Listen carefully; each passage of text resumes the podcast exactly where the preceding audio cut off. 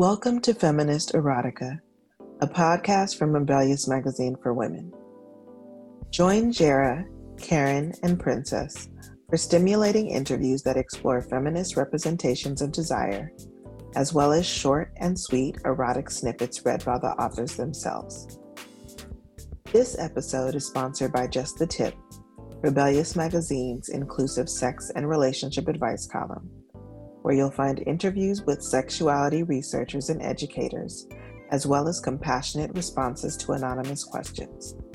Check it out at rebelliousmagazine.com slash just dash the dash tip. Thank you for joining us, listeners. This is Jara Brown, one of the hosts of Feminist Erotica, and I am joined also by Princess McDowell, another co-host that I'm actually getting to know better through this project. Uh, but we're both writers for Rebellious Magazine, and our special guest for this interview is Suleikha Snyder. Suleikha is a best-selling and award-winning author of contemporary and erotic romance, short stories, novellas, and full-length novels.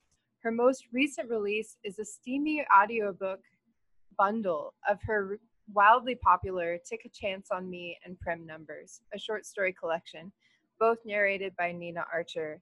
And we're looking forward to Big Bad Wolf, a paranormal romance novel about a mobster killing shifter and the woman that makes him feel human. It'll be released by Sourcebooks Casablanca in January of 2021.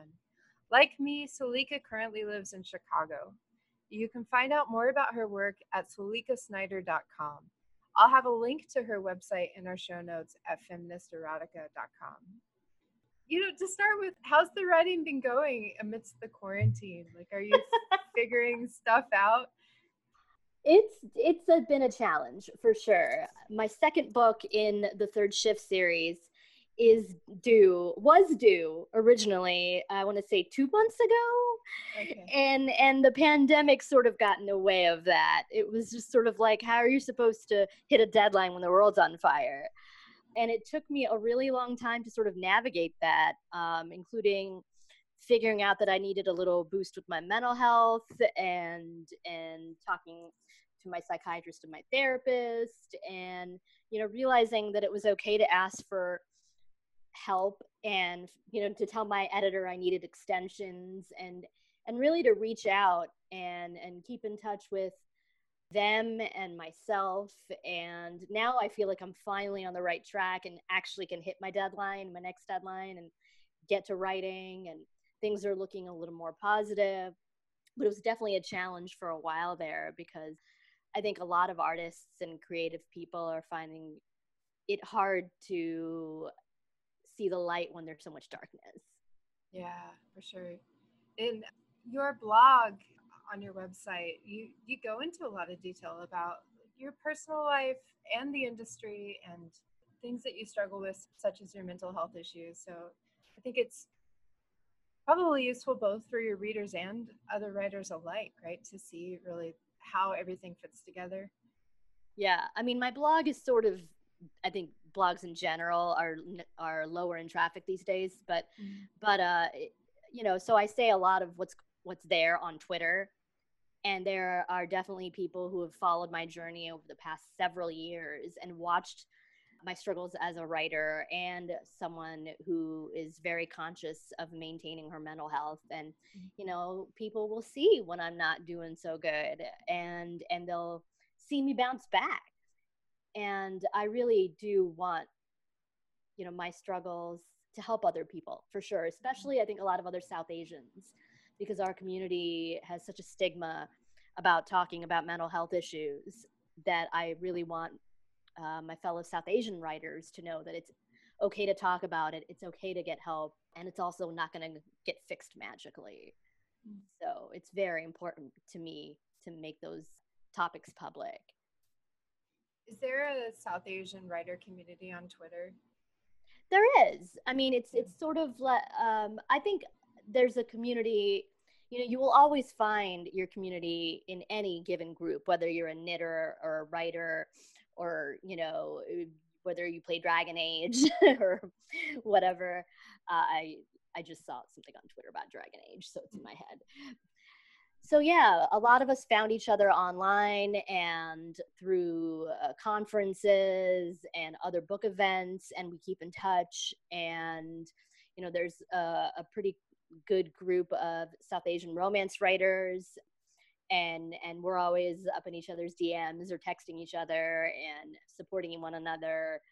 Um, and and I think especially as the calls for diversity and inclusivity have gotten louder and more insistent in the past several years, we've all also been banding together to fight for more representation in publishing. Nice. So, can you tell us just a little bit about your your history as a, a writer, like how you got started? And I believe you you started out self publishing, correct? Actually, no. I oh, okay. um, no. I started out with uh, small presses. Um, okay. Small independent presses. In I, I want to say my first short story was published in 2011 or 2012 with a small press, and I went on to publish several more novellas with other small presses, and then they started closing. And they started closing, and I was like, "Well, I've just started to make a name for myself." so in 2014 is when I I started self publishing because I, I, wanted that uh, that work to still be out there. I was like, what what was really my I had to learn it all from the ground up, you know, in order yeah. To keep my career going the way I wanted it to go with this upward tra- trajectory. So. Makes Can you sense. talk a little bit about what draws you to the short story and novella format in your writing?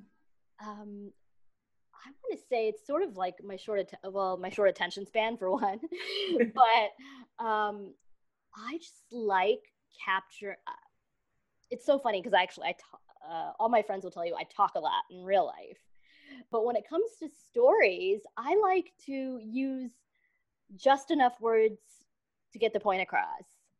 Like it's really hard for me to just go on and on when I just want to be able to say what I want to say. And I also came from writing fan fiction and short form fan fiction when I was hmm. uh, younger, you know, starting by hand when I was like 11, writing 21 Jump Street fan fiction before computers. That's what right. right. right. In the good old days. In the good old days. And then going on to like, you know, fanfiction.net and and live journal, you know, predating even AO3 or archive of our own. Mm-hmm. Um, and I always wrote short form fan fiction. So it would be like gap fillers and missing scenes and things that captured snippets of character or moments or um, emotions. You know, I was never one of those people who wrote like the 100 chapter, please leave a comment on every chapter so I'll post the next one, you know, yeah. kind of writers. Um, and so I think that training is still in me to write mm. short you know to get it to get it done to get these snapshots of people you know and let, let you see them and then step away actually now that i've transitioned into writing full length novels that was also part of the challenge of getting a full book contract and writing during the pandemic is that this is the first time i'm writing something that's longer than 40,000 words. Holy crap. Yeah. Just probably the the i think one thing that a lot of creatives are also experiencing right now is because 2020 was marked just by the the enormity of the year and it being like this is going to be my year that a lot of people were planning to shift into new directions creatively so now mm-hmm. it's like you know we were all getting ho to do new things and not being able to fall into the same patterns and routines that proved successful for us in the past and having to forge a new way to do that in the middle of a pandemic and a racial uprising and climate just going yeah.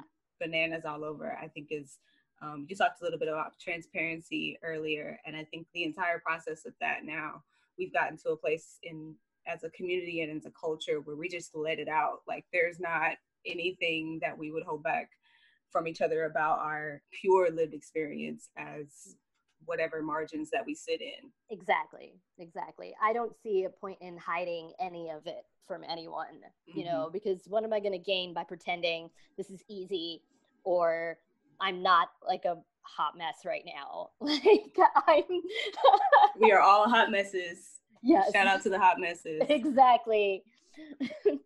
I wonder too if it changes what readers are looking for. If they're more open to short pieces because we just don't have the energy and attention span, for instance, or Yeah, I I Yeah. think so, and uh, definitely, and I do think that this is where romance and erotica do tend to di- diverge. Is that er- erotica readers are much more comfortable with short pieces. Mhm. Like a lot of like I'm in a lot of anthologies with Cleis Press, edited by Rachel Kramer Bussel, and those are a lot of my short stories uh, that I. Um, and you know erotica audiences love that love that format those anthologies sell like hotcakes whereas romance readers tend to like longer you know more involved stories often trilogies and things. Um, but over the past several years you'll see that they're getting more and more uh, open to novellas to shorter fiction to anthologies in to romance anthologies. And i think that does speak to the fact that people want quick comfort you know something that they can just read to make themselves feel happy. They know it's going to end happily you know like a quick short burst of dopamine you know um yeah Yeah, let's so let's talk about your your two most recent collections. Take a chance on me and Prem Numbers. Can you explain the uh, the connection between them? Oh yes, yes. So take a Chance on Me is a is like a, a novella that I wrote in 2018, and it's set in a small town on the Ohio Indiana border. So and it, and it just ended up being very. It's it's about a girl who works at her family's Indian restaurant, and there's like a hot biker who always comes in with his crew and kind of flirts with her, and and it's just a bad idea all around. but but he's he's really cute and they end up hooking up in the Walmart parking lot, as you do. Yes. Right. nice. Yes. after, after running into each other at the garden center. Love it. Um, yeah, and and then think, you know, and then and then let's just say things are not as they seem, you know.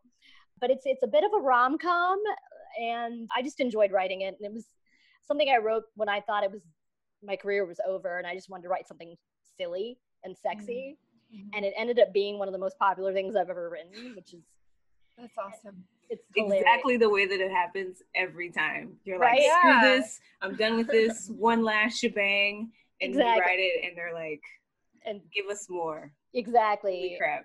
and then you know and I, every couple of years i tend to put out a short story bundle of things that i've previously published and then i try to write some new material and i give them punny indian american names so i've got like ishq factors ishq means love instead of risk factors dil or no dil instead of deal or no deal the word dil means heart in hindi and then so I had a third collection coming down the pike. Prem numbers.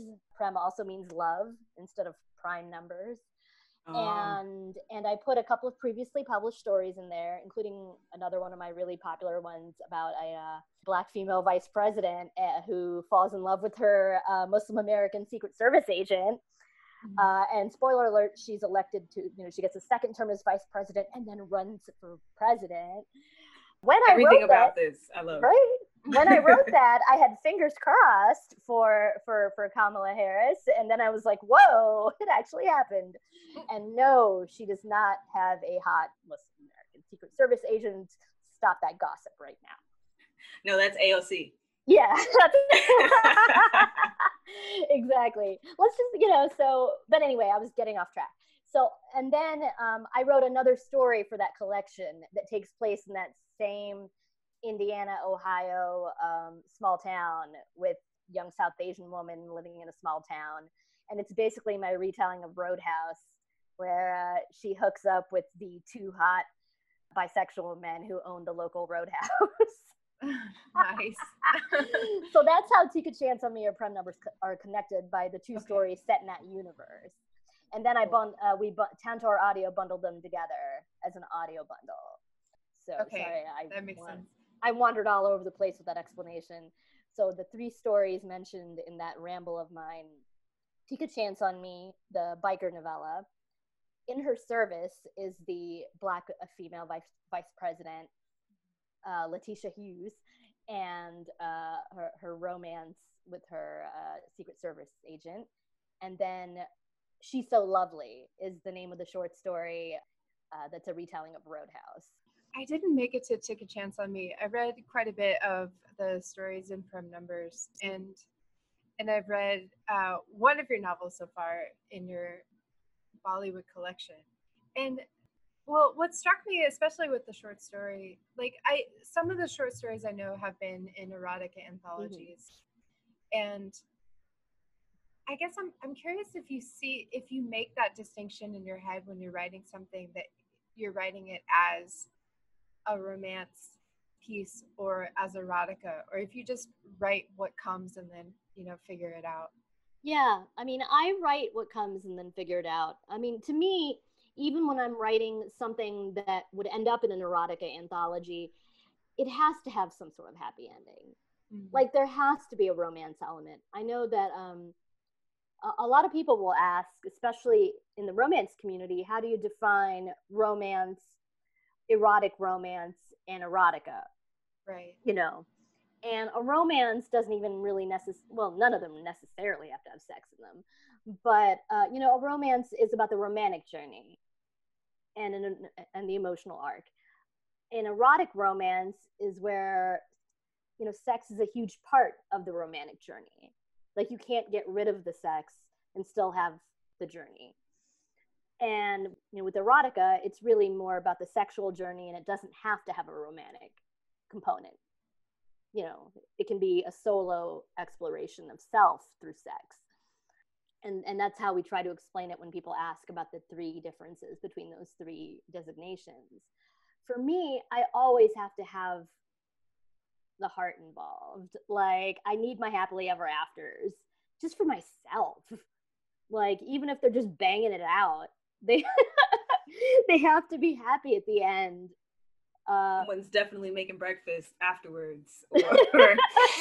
like clean break with the Uber, right? Whatever that happy ending. whatever like. the happy ending is, I mean, it doesn't have to be. It's not like marriage and babies. It's more like you know, mm-hmm. maybe you finally asked for his number.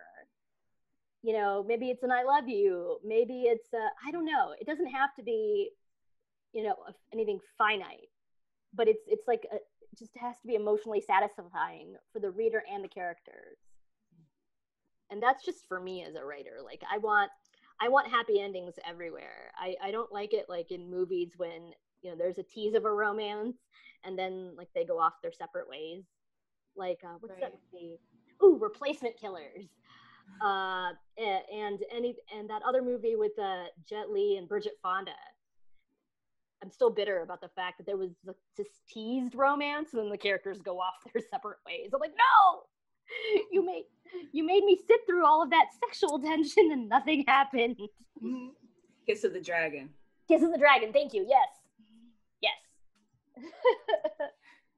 that reminds me about one of your pieces in one of the best women's erotica mm-hmm. uh, series, not the most recent, but the mm-hmm. one before that about the the bar hookup and I love the ending that it was, you know, it happened because somebody needed a friend, and there was this understanding that it was okay to wait until somebody else needs a friend.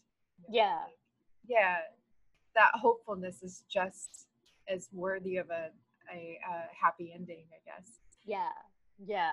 I mean, you walk away from that story, you know, not necessarily expecting them to like date or anything in the future but just know that they that you know that it's possible to be a comfort to someone in a rough time and to have a moment of kinship. You know that might not be considered a happy ending to some but it i thought it was hopeful. Yeah. What you're talking about like the, the the sexual journey what does erotica allow you to do with your characters that something that's more of a straight romance doesn't you know i don't know. I mean because to me you should be able to do it in a romance and an erotica. For me i i'm like that's because that's more about craft than it is about genre or subgenre to me. Like if there is a message that you want to put forth in your story you should be able to do that as a writer no matter you know whether it's set in space or whether it's erotic or whether there's no sex in it at all So That's a good answer. Yeah. so um, we talked a little bit earlier about how this season we're really trying to figure out what makes or, or what has to be included to make a particular erotica story be feminist. Uh, we've been asking readers um, with a poll, and I just kind of want to talk through uh, with you a little bit about what you think has to check those boxes in order to rightfully call them feminist stories. So, one of the things we included was, you know, a story that has or showcases enthusiastic consent and autonomy between characters. If a writer is writing about their lived, in, lived experience in terms of identity, does that inclusion of kind of backstory and background make the story feminist just from the who the author is creating it? And then a couple of other we included was like authentic character development. So the sex is not the end result, more about that journey arc that we were talking about. And then if there is an element to the story that challenges a societal status quo, whether it's in a differing pairing of power dynamics or something that's a little bit outside of mainstream society of what we deem to be acceptable or whatever. So what do you think about that conversation? What are the types of things that kind of have to check that box for you when you're reading or creating mm-hmm. work? For me, I think there has to be, you know, the characters have to have agency, especially the, you know, the female, the, the you know, the the female presenting characters. You know, there has to be, uh, and and the other marginalized identities as well. There has to be an element of agency and autonomy. You know, the freedom to make choices you know they're not and they may not be uh, the choices you necessarily consider feminist that's why a lot of people will say romance novels aren't feminist because it ends with a woman getting married and popping out babies and i'm like yes but is the woman here choosing that for her life that's her valid life decision her happy ending is to get married to some dude named chad and have like four babies. That's not my happy ending but she chose it. Does she have the agency and autonomy in making that choice? She's not being forced into it. Um, then you know that can be seen as feminist. Whether it mm-hmm. is feminist or not you know i don't know. We that, that depends on the individual book and the circumstances. So to me it's all about cho- uh, th- there has to be an element of you know freedom of choice of willingness of and that goes along with enthusiastic consent you know mm-hmm. for me like are the characters consenting to this uh, and if they are not consenting, is it part of negotiated kink play? You know. Mm-hmm. So again, and that of course then that the people have agency because they have negotiated that this is this is kink. So the characters have to yeah, so so to me consent and agency go hand in hand. And and that's definitely a huge part of the conversation of what makes something feminist in my opinion. On your website you you call yourself a diversity advocate I think it's advocate was the term, right? Yeah, I think so. Yeah. yeah. Where does uh, advocating for diversity fit into this conversation about feminist literature for you?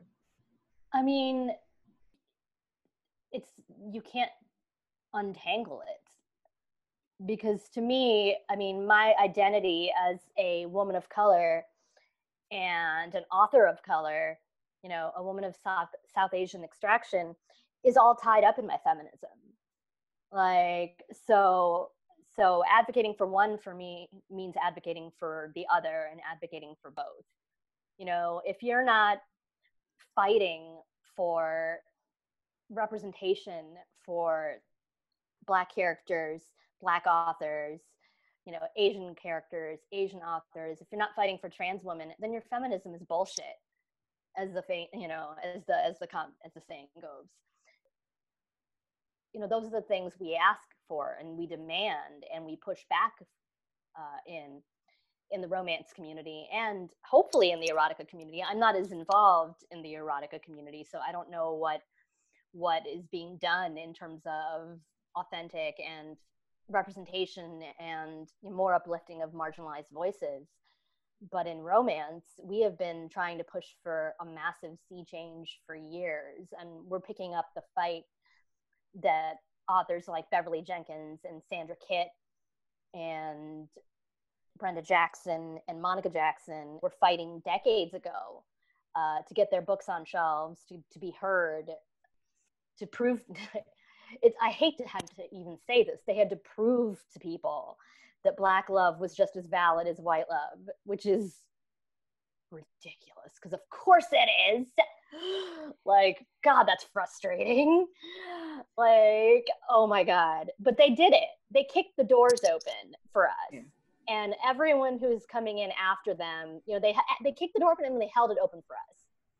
So every author of color in Romancelandia, in the romance writing community, who is out here now, um, you know, with the trade paperbacks, the colorful trade paperbacks you see in the bookstores, uh, with the award-winning books, you know, uh, the you know the women, the authors who get to go on Good Morning America and all that, they owe a huge, we owe a huge debt to to the the the women who came before and were fighting the fight. And and we owe it to them to keep to keep warring to keep making sure that door is open. And uh, so when i call myself a diversity advocate it's more of a an optimistic and hopeful like i i hope i deserve to call myself that. Because i i yeah I just want to I want to keep holding that door open and keep fighting the same fight and uh, making sure that those that come after me have it easier and are able to tell all the filthy or sweet story you know they can be filthy they can be sweet all the stories about women of color that they want to tell. So I was reading, I was looking back at your older blog posts, and one of them was uh, "Born to Be White: How Biracial Historical mm. Heroes Reinforce the Status Quo." Uh-huh. And I guess just thinking about it, it's not just about like having representation, but it's about having honest, authentic representation or um, representation that also moves forward our I, ideas of culture too. Yeah. Yeah. Uh, Okay, yeah, yeah. So basically, a, a, lot of people will say, well, okay, well, my hero is a biracial Duke, um, you know, or I wrote a book about uh, a hot Asian guy. Like, that's diverse. And the thing is that no, are you reinforcing stereotypes? Are you reinforcing harmful ideas about how we're not acceptable unless we're falling into line with, you know, your fetishes? Or we're not acceptable unless we're also white you know or not also white because we'll still be brown. But but just the ways in which people try to reinforce uh, white supremacy and and you can do that while still writing you know characters of color. And so it's kind of our job to call those representations out too and hold people's feet to the fire. Um, i read so many romance novels historicals especially where they would always bring up the Kama Sutra in regard to India. Like, mm.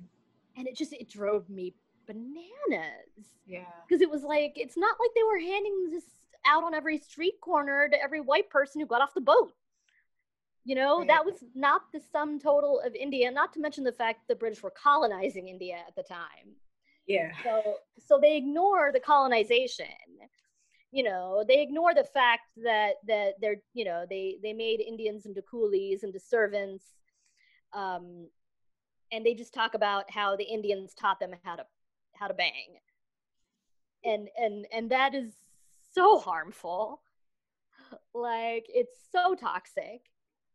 And and then you you know you'll see it everywhere. You, see, you know it's the same thing with people fetishizing asian east asian submissiveness or hypersexuality in the black community you know you'll you'll see people it's just fetishizing us it's not equal representation because fetishizing us takes away our power and our voice. Really quickly one thing that comes to mind i get asked to write about tantra and i won't do it because it's appropriation. My own line is that i i practice I'm interested in neo tantra, which I think is uh, hopefully an okay way of just saying like this is not the thing that came out of India that is a religious tradition that I do not practice, but I am interested in massaging your clit. So let's just separate those two things. So, but uh, yeah, India in particular just feels like a hotspot of appropriation and fetishization. Like when we start to think about it, but I so having read just like one of the novels of your novels that has to do with a a biracial Indian American character, Rocky, who's a kick-ass character. Um, Thank you. I'm I'm wondering if when you're writing her or or similar characters, if you have this in mind somehow about like how basically how to do it better. I mean, again, like you never want to say do it better. You just mm. do it authentically. You know, again, at the end of the day, a lot of the stuff goes back to a craft issue. Are you cra- are you writing a good character? Are they whole? Are they fully realized? Do they have emotions? If you start from that root, then you know you're automatically going to be in a better space than trying to m- make them fit into some sort of box as like the good biracial you know character right. like to me uh, you know the Rocky reminded me a lot of I you know because I grew up with a lot of uncle uh, aunties you know the white aunties who were married to some of the Indian uncles and they had you know they had they had biracial kids together you know and they didn't strike me as being particularly you know these you know, because uh, a lot of these books like to put forth this narrative of being torn between two cultures and all this. I'm like, no, these these kids seem perfectly well adjusted and beautiful and happy, and they love both of their parents, and like, there's no like, and and that's kind of where I wanted to be with Rocky as a person who is trying to get more in touch with her her heritage, but is also not necessarily torn you know between you know being indian or being american. And and again like it's just about writing a character who feels human and authentic and real. And uh, the book we're talking about right now is bollywood and the beast uh, for those um, who uh, uh, wanted to know what turn we took. Right. Yeah. Apologies. I did not mention the title of that book. And it's book number three in what's the name of the series? It's the bollywood confidential series. It's basically go. one of like my first series and the the first free novella in it is is a kitchen sink hot flaming mess i think i hmm. even wrote like an author's note in it that is basically basically if you read between the lines i am so sorry that this is a flaming pile of you know but um but i just threw everything in there because i was experimenting um and and i slowly got stronger as a writer and and figured everything out but Bollywood and the Beast is definitely the strongest of those first three early novellas and a favorite of mine as well. It's a retelling of Beauty and the Beast. In a surprising way. It's not mm-hmm. I I think I was I was super surprised when reading it. I the characters were introduced, and I was like, I know where this is going, and then it did not go that way, which is always what you want out of a book. So. Yeah, I mean, I'm very like I'm a soap opera fan. I love Bollywood movies. I love romance novels. So you can always count on me to like put those three genres in a blender and come up with absolutely ridiculous combinations. And I like to I like to keep people guessing for sure. Can you talk a little bit about you know what what you have new going on? I know that there's uh, a book getting ready to drop. Uh, we want to talk about the good stuff right mm-hmm. now. If yeah. there is something that's giving you joy, because I feel like joy is a thing that we're really having to cultivate personally to lean into to make it through day to day. Yes. Yes. Yeah, joy. I mean, again, at the end of the day, being a romance reader and a romance writer is about joy. It's about experiencing it, it's about creating it, it's about, um, you know, putting down stories about joy triumphing over adversity and evil and um, and so I've been really lucky to have a community, the romance community, friends. You know, we're still there for each other through all of this with our writing, with our squeeing over what book we read lately, and with all the support I'm seeing for my upcoming series, the the series Third Shift, it is very it is dark. It's a dark series. It's set kind of an alternate post 2016 election where supernatural creatures sort of um, uh, came out of the darkness as sort like a controlled leak from the NSA or something because they knew the president was going to tell everyone. You know, like like like revealing the secret to Area 51. You know this dope is going to tell everyone. So suffice it to say, in the years since then, everyone knows that supernatural creatures exist, and their battle for personhood and rights is right alongside that of you know people of, of migrants and people of color things have gotten a lot worse. There are camp there are camps along the borders now for supernaturals too, and like drone surveillance everywhere. But in the midst of that, there's still love, at least in and and that's kind of like my own way of working through the real life darkness is that I have to believe that there's still love. And the first book is sort of based on a Marvel's The Punisher. He's a vigilante a military veteran and a, and a vigilante. And in the book he uh, the character has killed a few russian mobsters after his foster brother was murdered in a in a shootout. And he kind of snapped. And and he killed a couple of uh, mobsters as you accidentally do sometimes you know? Oops. Yeah as you're um, wont to do. as you're wont to do. And he ends up in in in uh, in jail in brooklyn uh, awaiting a second trial because the first one didn't go very well. And he ends up falling for a member of his legal team. She's not technically his lawyer. She's just consulting on the case. And they end up going on the run uh, when the when the mob tries to put a hit on him, and they end up uh, on the run together and falling in love, and of course beating the bad guys. It's not a spoiler to say there there's a there's a satisfying, hopeful ending for them. Um, and he's still it, but because it's me, I make sure that I acknowledge, you know, that he's got a lot of work to do. He did kill people. They were bad people. He killed people. Right. we don't necessarily approve of that. And I, I, work through a lot of issues. Like my heroine is a woman of color. All my heroines uh, are women of color. And and she has to reconcile for herself. This killer's a white man who just who might get away with killing people when people, you know, men of color are dying, are getting shot by police you know how do i justify sympathizing with this man who probably won't die? Uh, and it's it's i don't know. So there's a lot of that kind of serious seriousness in it too you know talking about white supremacy and the law and that kind of stuff. But then there's also just a lot of indiscriminate boning you know, just to balance it out. I'm in. So yeah i like to as i said earlier i like to to put all my genres in a blender and and this is what you get. You get the punisher and some banging and some political commentary and social commentary. And werewolves. Is this the first time you've uh you've delved into paranormal or?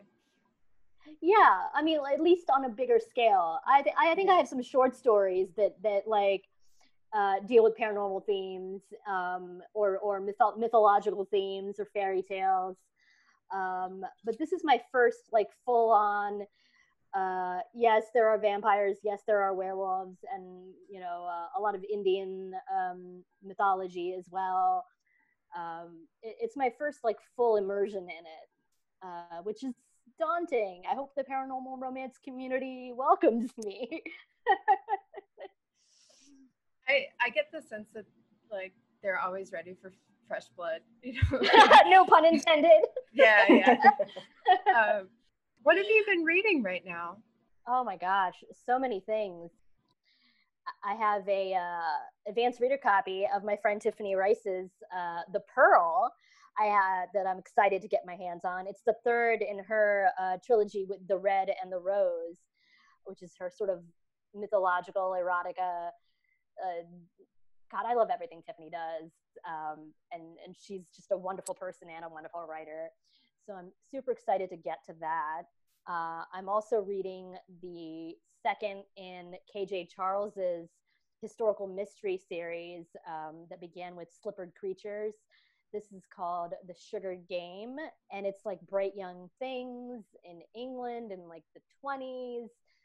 And uh, the main couple is uh, it's male male, so it's it's it's a gay romance, and it's um, it's just glorious. Falling into a KJ Charles book is like it's like falling face first through a time portal and like waking just being somewhere else. I love it. And her worlds are diverse. Like she her her london her, her england is i'd like to think that that's how it was. So i don't know. I'm, I'm, usually like reading three or four things at the same time. Uh, i'm and i think i've also got uh, the damned by renee ahdieh which is um, supernatural paranormal uh, set in new orleans in the late 1880s, I want to say, and again involves vampires and werewolves and and uh, so I'm kind of trying to get in this in the in the creepy in the creepy mood, in the creepy fantasy mood. I think that's it, princess. No, I think that's great. Oh, awesome. Oh, fantastic. Fantastic. Thank you both for having me on. You know, I know I, I kind of wandered all over the place and, and had to be reined in. I just. no, you were wonderful. Um, let people know where they can get in touch with you and uh, learn more about your work. So I basically live on Twitter. You can all follow me on Twitter at uh, it's at Suleikha Snyder, and I spend a lot of time there when I should be like writing that is probably the best place to get a sense of who I am and a sense of what I write. I do have a stationary kind of static website at suleikhasnyder.com that does have my blog uh, with a lot of the posts that Jara mentioned earlier. So you can kind of look back at uh, my more long form ramblings uh, there.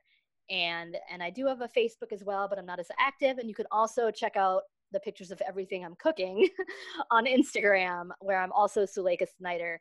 I know I'm supposed to do book promo there, but really it's just a pictures of everything I'm cooking.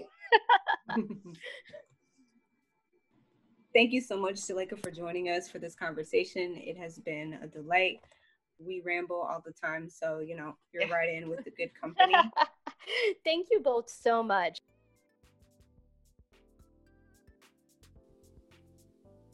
Feminist Erotica is a podcast from Rebellious Magazine for Women, hosted by Jara Brown, Princess McDowell, and Karen Hawkins. If you have an idea for a future episode or want to share your thoughts, we'd love to hear from you. Email us at feministerotica at rebelliousmagazine.com. Follow us on Instagram at Feminist Erotica Podcast, on Facebook at Feminist Erotica, and on Twitter at Feminist Erotic and make sure you subscribe to us wherever you devour podcasts.